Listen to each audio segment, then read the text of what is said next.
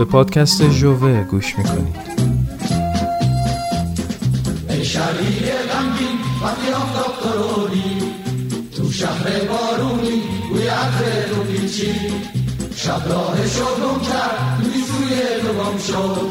آفتاب آزادی از اون چشم تو خندی. شرقی های غمگین.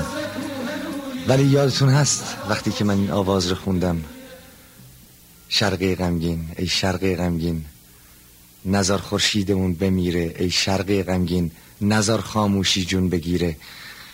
شاید این پاسخ خوبی هم باشه به اون کسانی که اون روز خودشون کاری نمی کردند ولی بعد امروز از ما ایراد می‌گیرن که شماها چی کار کردید؟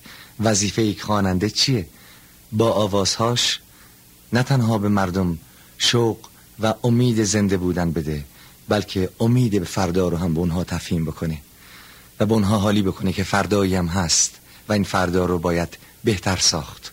نه برای خودمون نه حتما برای خودمون برای بچه هامون برای بچه های بچه هامون و باز هم به اونهایی که میگن شما چه گفتید؟ این جملاتی که من امروز میگم برای بچه هامون و برای بچه های بچه هامون جملاتی است که من ده سال از طریق رادیو و تلویزیون گفتم.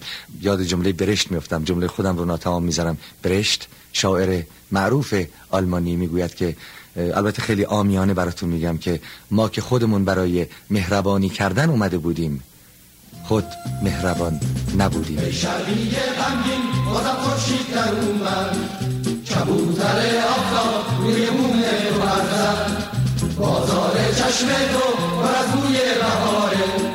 بوی گل گندم تو رو به یاد میاره. ای شبیه غمگین تو مثل خورشیدمون بمیره تو مثل روز پاکی مثل دریا مغروری نظر خاموشی جون بگیره. ما در زندگی امروزمان محکوم به یک بینظمی ناتمام شده ایم. کسانی که این را بر ما تحمیل کردند از بیقاعدگی ما ترسیدند برای همین دورمان را دیوار کشیدند تا بیرون نگاه دارند با این حال دیوارهایشان هیچ وقت به اندازه کافی بلند نیست و همیشه از زیر رو یا پشتشان راه فراری پیدا می شود خیلی زود.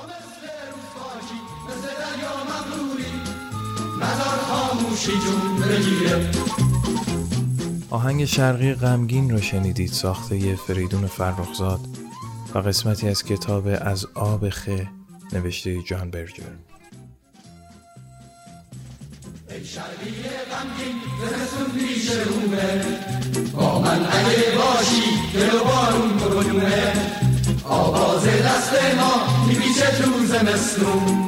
ترس از زمستون نیست که آفتاب شرومه ای شرقی غمگین تو مثل کوه نوری نظر خورشیدمون بمیره